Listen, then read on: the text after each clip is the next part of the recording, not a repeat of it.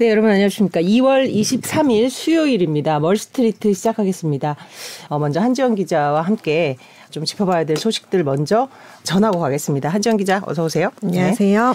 네. 아무래도 증시 얘기 안 할 수가 없을 것 같아요. 먼저 네. 어, 우크라이나 위기가 어떻게 되는가에 대한 이제 초미의 관심이 있었는데 어쨌든 네. 이제 침공이라는 규정이 네. 시작이 됐습니다. 일단 우크라 상황부터 조금 간단하게 짚어주시죠. 네, 뭐 러시아가 이제 우크라이나 동부 지역에 지금 군대도 보낸다 뭐 이렇게 명령을 해놔가지고요. 네. 바이든 대통령이 이건 러시아 침공이다 이렇게 이제 규정을 하겠다라고 해서 어, 그런 상황에서 이제 첫 러시아 제재가 아, 나왔어요. 네. 러시아 은행 두 곳을 전면 차단을 하고 앞으로도 이제 돈줄 제기 계속하겠다라고 네. 하면서 어, 국가 채무 관련한 이 포괄적 제재 방침 발표를 이제 앞으로 더 발표할 것 같고요. 네. 또 동유럽 지역의 전투기나 뭐 공격 헬기 음. 이거를 지금 또 추가로 배치를 한 상태라서 이제 긴장 상태는 앞으로 더 좀 심해질 것 같긴 하고요. 네. 어, 유럽 연합도 이제 장관들이 더 뭐 러시아 관련된 태, 어, 그 신규 제재를 뭐 만장일치로 이렇게 음. 합의를 해서 네. 지금 뭐 이런 상황이 벌어지고 있는 상황입니다. 일단 우리 정부도 뭐 사태 급변에 대해서 실물 경제에 미칠 영향을 예의주시하겠다 이렇게 얘기를 했었는데 일단은 네. 이렇게 침공으로 규정이 되면서 네. 약간 지정학적 위험은 좀 커질 수밖에 없을 것 같은데 그렇죠. 어, 어제 우리 장도 사실 굉장히 많이 흔들렸죠. 네. 전저점 깨고 이제 2,500까지 떨어지냐 뭐 이런 네. 우려까지 유발을 했는데요. 네. 간밤 뉴욕 증시는 어땠나요? 네, 뭐 전쟁 공포가 일단 있으니까 뉴욕 증시에 음. 이제 반영이 돼가지고 주요 지수가 일제히 하락하면서 마감을 했는데요.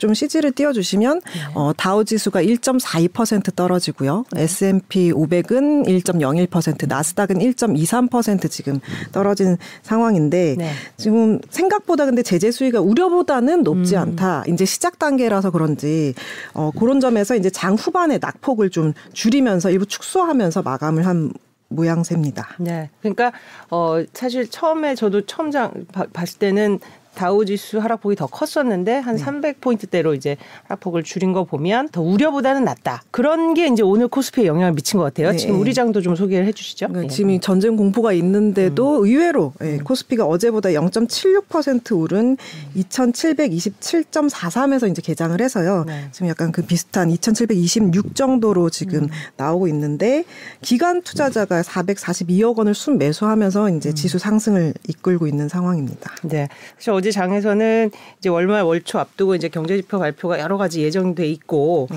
또 이제 그런 부진한 흐름에 대한 우려에다가 뭐 또 이제 금리 인상 네. 거기다가 이제 우크라이나 이슈까지 맞벌리면서 이제 시장에는 큰 영향을 준 것 같은데 네. 어 어쨌든 이제 저 시점에서 좀 오늘은 회복되는 모습은 보이고 있습니다. 당분간 이게 좀 불안한 장세가 이어질 수밖에 없겠죠. 어때요? 계속 이어지겠죠. 음. 예. 계속 왜냐면 왔다 갔다 계속 이게 음. 지금 조금 약간 제재가 살짝 덜하다고 음. 하면은 오르고 아니면 조금 더 심해졌다고 하면 또 떨어지고 막 이런 거를 지금 반복을 하고 있거든요. 네, 어쨌든 장을 둘러싼 변수는 이 지금 악재 외에 조금 좋은 소식은 많이 크지 않은 것 같습니다. 네. 특히 이제 그 중에 하나가 이제 인플레 부담이 커지고 있는 가운데 유가 흐름도 이제 주목해서 봐야 하는데 있는데 유가는 지금 오늘 어제는 한 100달러 육박한 것 같아요. 네. 러시아가 지금 세계 3위 산유국이거든요. 네. 그래서 이제 우크라 침공해서 만약에 음. 국제 제재를 당하게 되면 이 원유 공급이 힘들어지잖아요. 네네. 그래서 음. 유가 상승 압력할 거란 그런 우려가 작용해서 지금 오르 더 오르고 있는데 네. 뉴욕 유가가 어, 배럴당 1.4% 올라서 92.35달러고 브렌트유는 지금 거의 100 달러에 지금 근접하고 있는 상황입니다. 네. 이렇게 되면 네. 금값 우리 그동안 사실은 뭐 디지털 금이라고 해서 이제 비트코인으로 네. 인플레 해지 수단이 다 옮기는 거 아니냐 그래서 금도 금은 별로 이제 뛰지 않았었는데 금값이 네. 이제 다시금 안전 자산으로서의 그 그렇죠. 존재감을 드러내는 것 같아요. 이제 전쟁 날 것 같으니까 이제 음. 약간 그런 위상을 안전 자산으로서 위상을 뿜뿜하고 있는데 네. 8개월 만에 최고치를 찍었습니다. 음. 이 4월 인도분 금은 음. 온수당 7.6달러 그러니까 0.4% 올라서 1,900 7달러 지금 되고 있고요. 이런 네. 추세라면 지금 재작년 2020년 8월의 최고치가 2,000달러거든요. 요걸 네. 넘어설 수 있다. 뭐 이렇게 음. 보여지고요. 조금 알기 쉽게 국내 금시세로 조금 보면은 네. 사진을 먼저 좀 띄워 주시면 음. 국내 최근 3월 금 3개월 내의 금시세 그래프예요. 네. 요거 어, 오른쪽에 있는 거 예, 지금 방송 나오고 있는 건데 네. 지금 계속 오르고 있잖아요. 네, 지금 계속 올라서 지금 어제는 그러니까 오늘 확인해 보니까 살짝 내리긴 했는데 어제는 음. 이제 그람당 72,840원 음. 요렇게 어, 됐고요.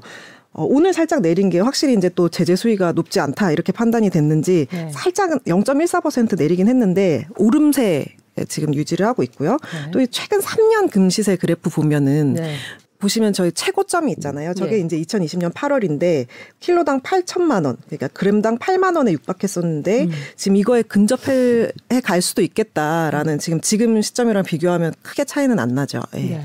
어쨌든 됩니다. 금이 다시 좀 상승세를 보이고 있는 것은 이런 네. 지정학적 불안도 있을 것이고 네. 또 이제 가상자산에 대한 우려가 이제 더 부각되면서 오히려 그쪽으로 몰리는 것 같은데 그럼 네.